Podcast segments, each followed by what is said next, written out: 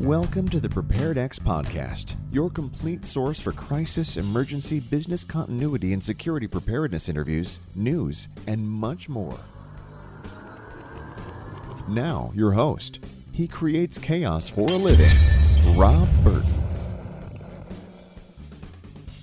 I'm just going to kill my video if you want to do the same.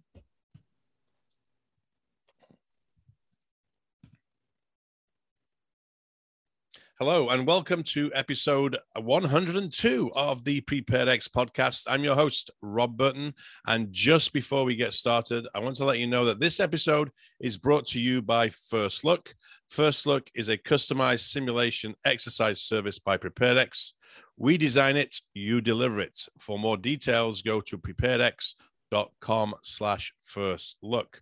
Today i'm joined by austin cruz uh, who is part of a crisis and disaster services program manager for an industry leading global aerospace company. Welcome austin.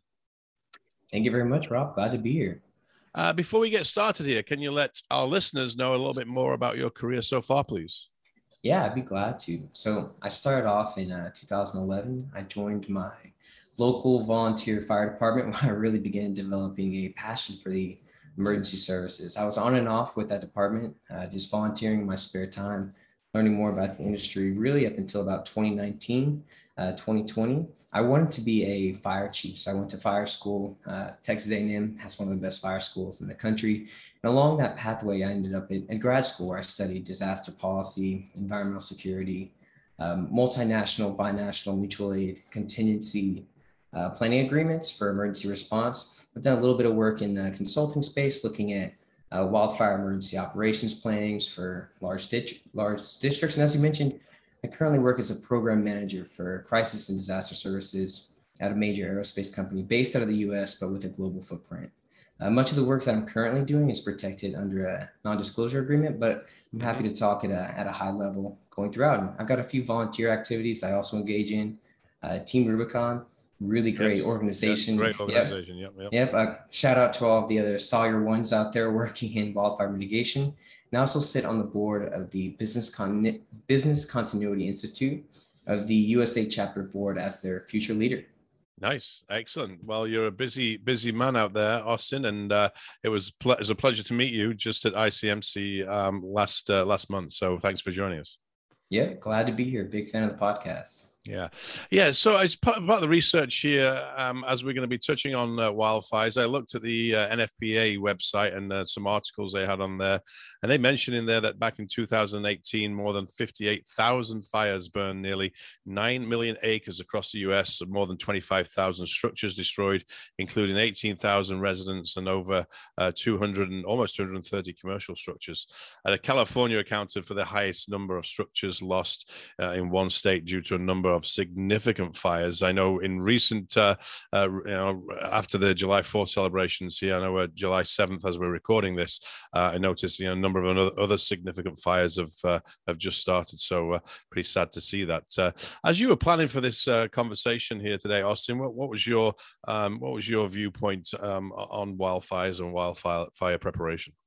Yeah, definitely. I'm, I'm glad that you brought up uh, 2018. 2018 was really one of the uh, the game changer years for looking at wildfires in the US. And so going back, wildfires aren't new to the US, especially along the West Coast, where uh, we've got estimates of going back tens of thousands of years where Native Americans and national processes have lived amongst fire, amongst wildfire in a symbiotic uh, relationship. There's some estimates ranging as high as in California alone, four to 10 million acres per year burned. So looking back at history, uh, there was a change in the early 1900s in the way that we approached firefight or approached wildfires, how we viewed them, uh, and other issues. And so since that time, we've gone with a, a, process of aggressive fire suppression, and we've largely benefited from, from that in a lot of ways. But there are three main issues in the way that I see it that are changing our past processes and making the impacts from wildfires much worse. And at the top of that list is going to be climate change. So as the world continues to warm, uh, we experience more drought, like we've experienced in many places across the U.S. today.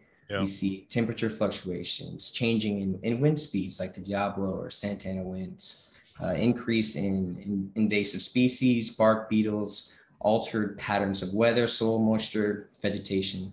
All of these things are on track to make wildfires uh, more dangerous. The, the second reason, and in no particular order, are some of our forest management practices. Over the years, as I mentioned, overly aggressive firefighting tactics, uh, overgrowth of some forests, um, large scale accumulation of, of, biomass, logging of trees, clear cutting. Some of these practices that we have uh, done for many decades are beginning to come back on us in an unsustainable fashion. And, and then the third reason that's really changing the, the landscape is going to be uh, people's intrusion into the wildland urban interface. It's a common term used amongst the wildfire community to kind of just capture the space where forests and wildland engage and intersect with uh, human development. We currently have millions of properties at the highest level of risk in the wildland urban interface.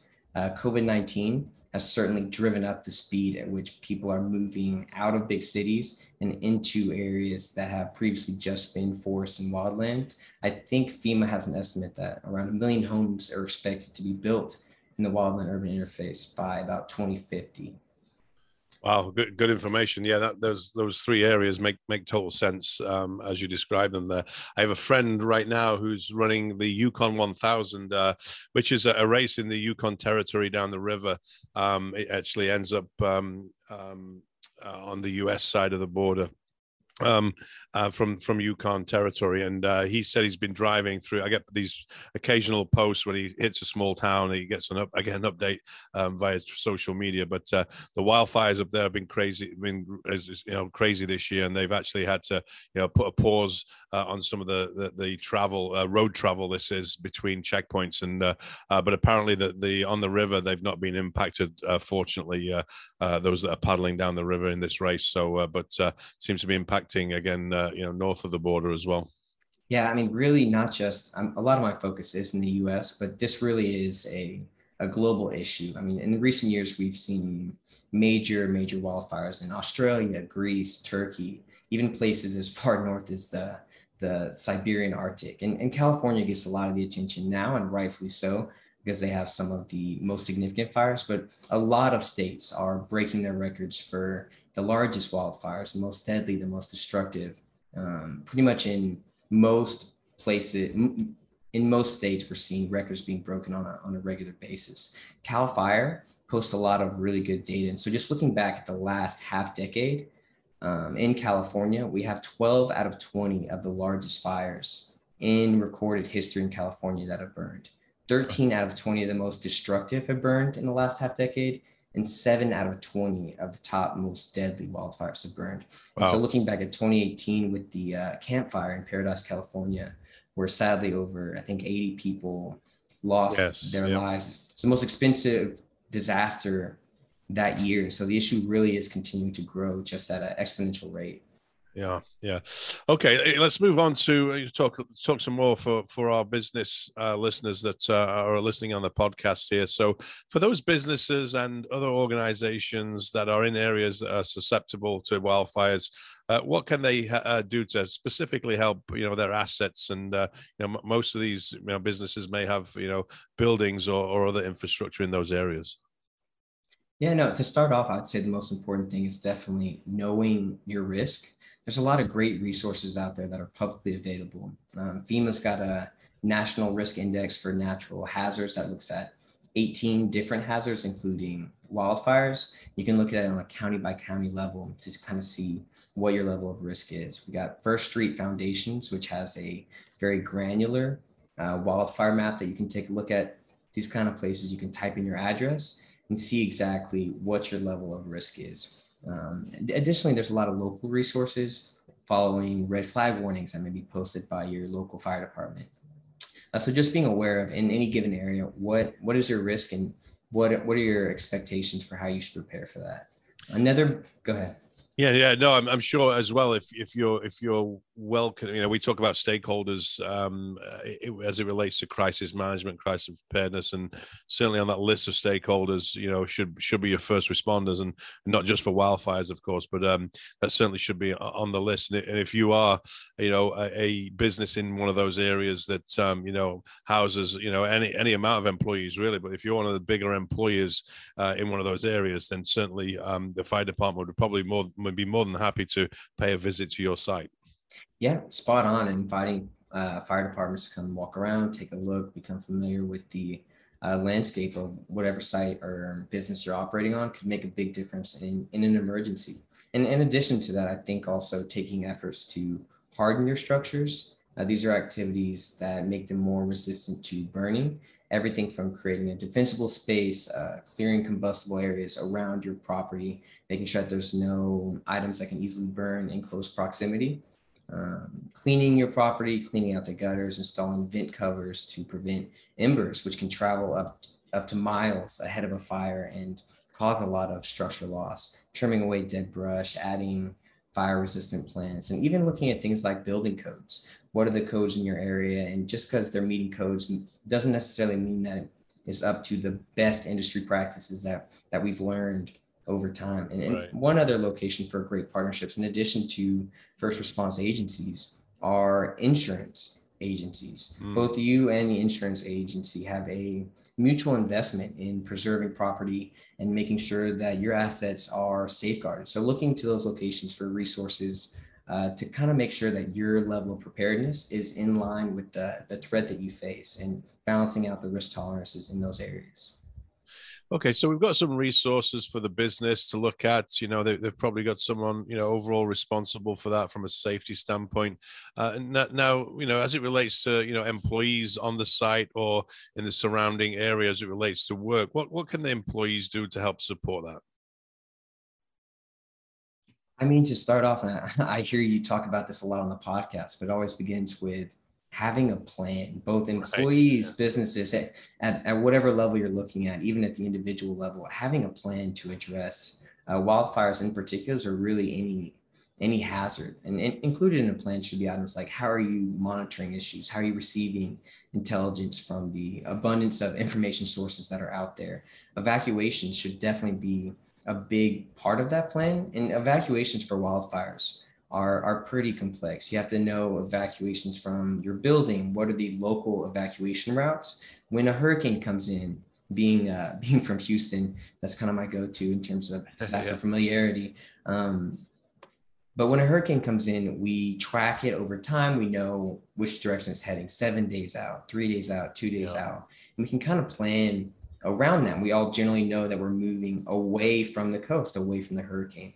With wildfires, they can kind of spring up at any moment. And with the wildfire comes smoke, which can which can impact visibility and block block some lines of sight to the areas that you're heading. So having multiple evacuation routes uh, for a given area is super important in the wildfire aspect. Communications plans and considerations for public health also should be a major part of any uh, disaster related plan. Yeah, that makes a lot of sense as you start to think about. Uh, okay, we we we we pretty much, you know, in our day to day lives have, you know, the evacuation plan as it relates to a regular fire in a building. But then, as you think about wildfires, well, this may expand, you know, may expand miles or even tens of miles or even further, you know, based right. on the size of the fire. So, uh, you know, thinking about your different routes and your different options to get out of the out of the area is uh, super important. You're 100% correct. Yeah. Yeah. Um, I suppose employees as well, as it relates to having a plan at home, should should be doing something, right? So I, I know we, you know, we see FEMA with a lot of resources. You know, there's a lot of other resources out there, but uh, you know, how important is that plan, and what you know, what should they be thinking about as a family and uh, and the home?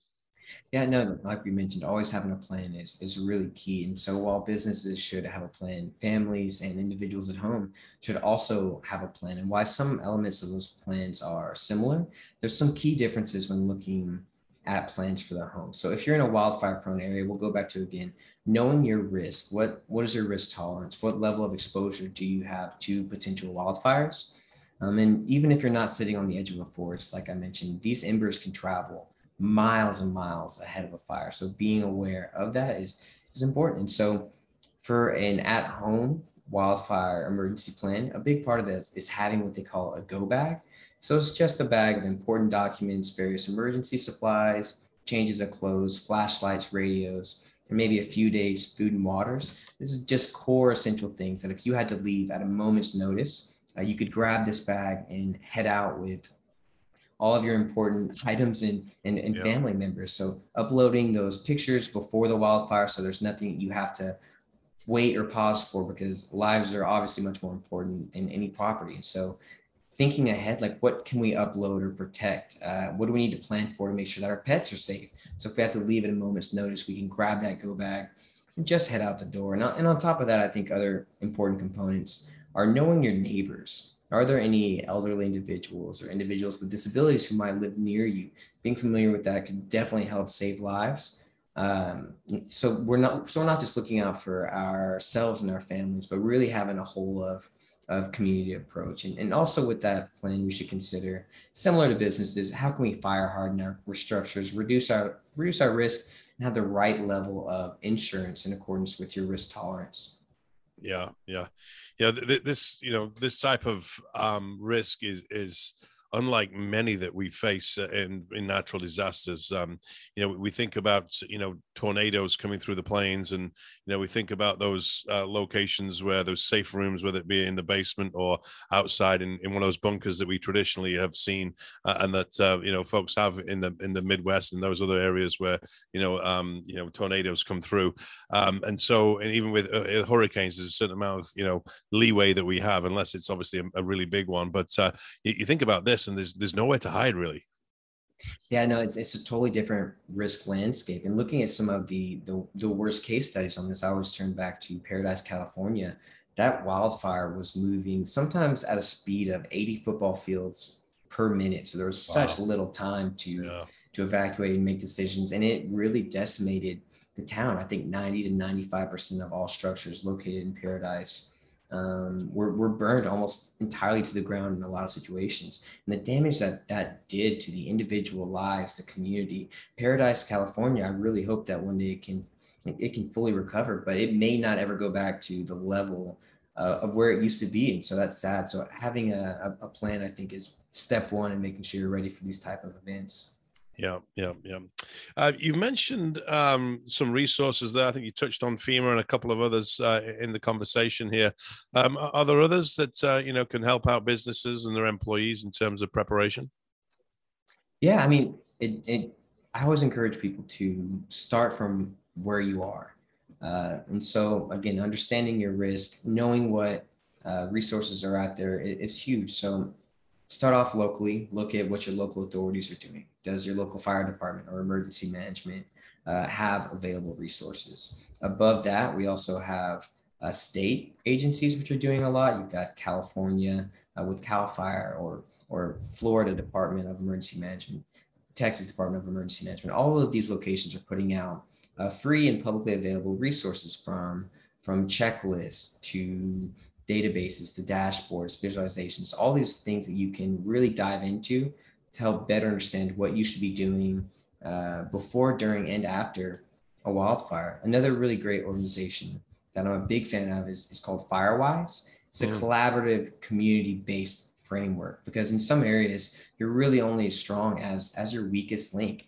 If you have houses that are right next door to each other and our, your neighbor's house catches on fire, then it's going to really have an impact on the whole neighborhood. So we've got organizations like these that are designed to not just help individuals reduce their risk and improve life safety, but to look at it from a whole of, of community approach. Like what can we do together to reduce all of our risk? Because if one house catches on fire, one building, one business, one structure, it has the chance uh, to, to spill over. And, and first responders are really, really incredible. The sacrifices that they make uh, in combating some of these large wildfires are commendable, but the scale at which some of these occur, hundreds of thousands, a million acres sometimes, yeah. uh, is really, really overwhelming. So all that we can do, not just as individuals, but as a community, I think has a big impact. And, and Ready, Set, Go, if you're really just looking to start off, it's a really good organization as well. It's big on personal preparedness, but there's there's an abundance of, of resources out there and you got to start from somewhere so start small have a plan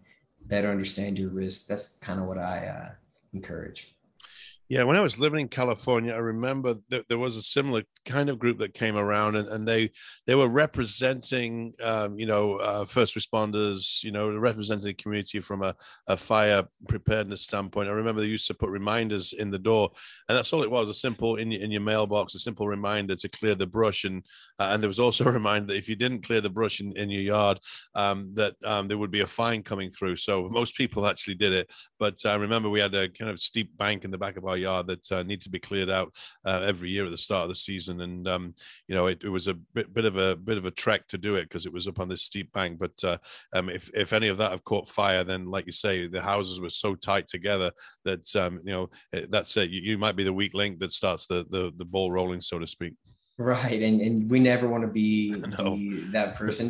different places have different uh, different requirements, and different agencies and organizations are all out there uh, doing different work. And so being ahead of the curve and making sure that we're all working together to reduce our risk is is huge. And, and with planning, uh, as a community and as a society, we really have to to get better. One thing that a lot of people don't know about the Paradise, California fire is that they had one of the most comprehensive evacuation plans in the state. They had a phase rollout. They had all these different provisions. They handed out this evacuation plan I think to all the citizens on, a, on an annual basis, just to make sure that we like, here's phase one, here are the different zones, here's how we plan to implement it. Um, and even with that, it still turned out to be the most expensive disaster in the world yeah. for for that year. And so to me, that was just a humongous game changer looking at what we all need to do. We all need to take it to another level. We all need to, to get ready. And this wildfire season has already kicked off you know, pretty strong. We've seen just absolutely tragic wildfires across uh, across New Mexico. Alaska has a lot of very large fires burning right now, and and the best estimates from a lot of the major agencies involved in this are predicting a more than act more than active or more active year than average. My apologies, more active year than average. Uh, and we're really looking at the more intense part of the season still ahead of us. Yep, yep, yep. Okay, great. Oh, okay, shifting gears uh, slightly then. Um, I, I, I, normally pose this question at some point during uh, the interviews here, but uh, uh as it relates to your career so far, what's been the most challenging role um, so far and why?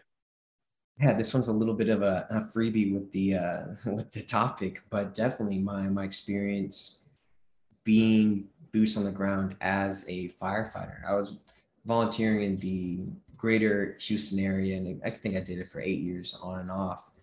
But my worst day, my worst day at work anywhere I've worked is never compared to my worst day as a firefighter, and that's really where I developed a passion for disasters because I saw firsthand some of the overwhelming impacts that these can have on individuals, on on communities, on societies. And so I've been on the ground of a few very, very small wildfires, but just being close up and looking up and seeing the overwhelming power and the force and the speed at which these things can move was really, really terrifying. And so that's kind of what inspired uh, uh, preparedness and working through some of those challenges taught me a lot of lessons about life and resiliencies. And I wouldn't trade them for the world.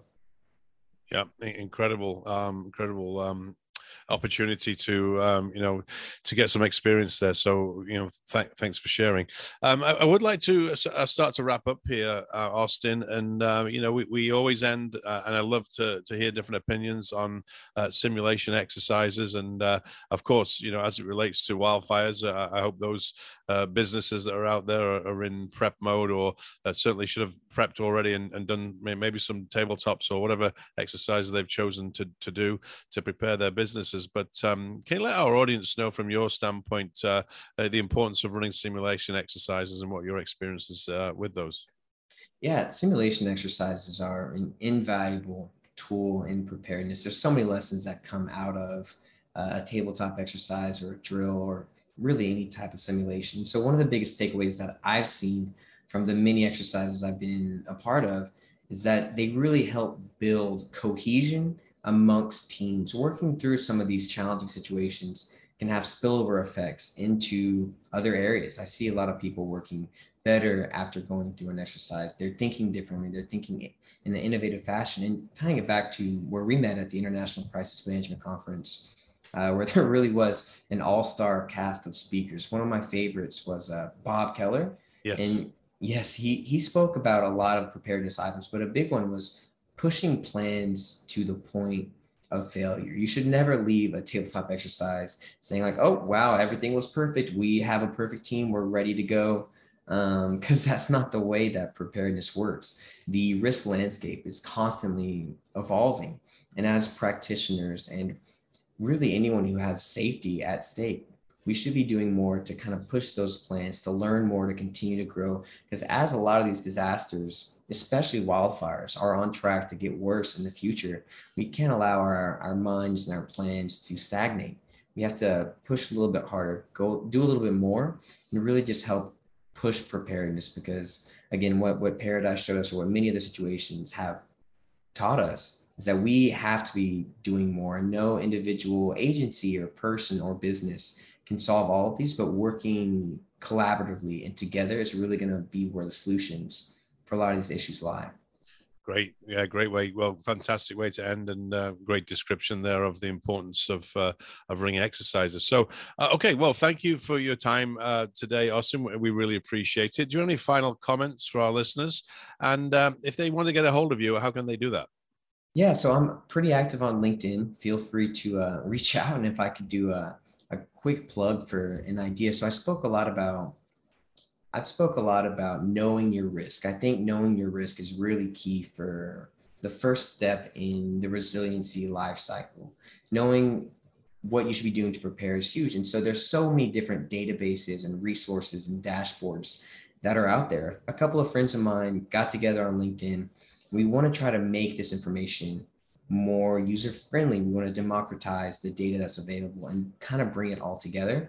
So we created the emergency management data community. We're still in our infancy, but we're really hoping to grow this over the long run. We want to create a single location that pulls together all the databases, all the dashboards, all the resources to where an individual business or a person who wants to know their risk can come in and use drop down features that say, okay, well, I want to look at my wildfire risk. I want to look at my all hazards risk. What is the risk of sea level rise in this area to maybe determine um, where I should move and all of these different factors and so we want to make this a one-stop shop for knowing your risk. So if this is something that you're interested in, you want to be a part of building this project, we want to make something that's publicly available, free and accessible to to everyone because knowing your risk is such a vital part of resiliency and preparedness. So yeah, reach out, let me know. Happy to have any uh, further conversations about wildfires or really uh, anything disaster. And let me know if you're interested in learning more about what we're trying to do with the emergency management data community. Well, uh, good luck with the community. I think that's a great concept. And uh, if you want to uh, send some information along, we'll add it into the show notes. And uh, I'll also add in your link there to your uh, LinkedIn profile so uh, folks can get a hold of you directly. Yeah, will do. It's been a pleasure, Rob. I appreciate it. Yeah, no problem. Well, thanks again for your time today. And we hope to be in touch and we'll see you again soon, Austin. Thank you very much. Likewise. Take care. Bye, everyone. Thanks. Uh, well, that wraps up episode uh, 102 of our podcast series. Uh, we encourage you to rate us on iTunes or any of the other what seem to be a thousand outlets now for listening to podcasts. So leave a comment wherever you're listening to this. If you're listening via our website, then uh, feel free to comment there also. Until next time, have a safe and productive day. Take care.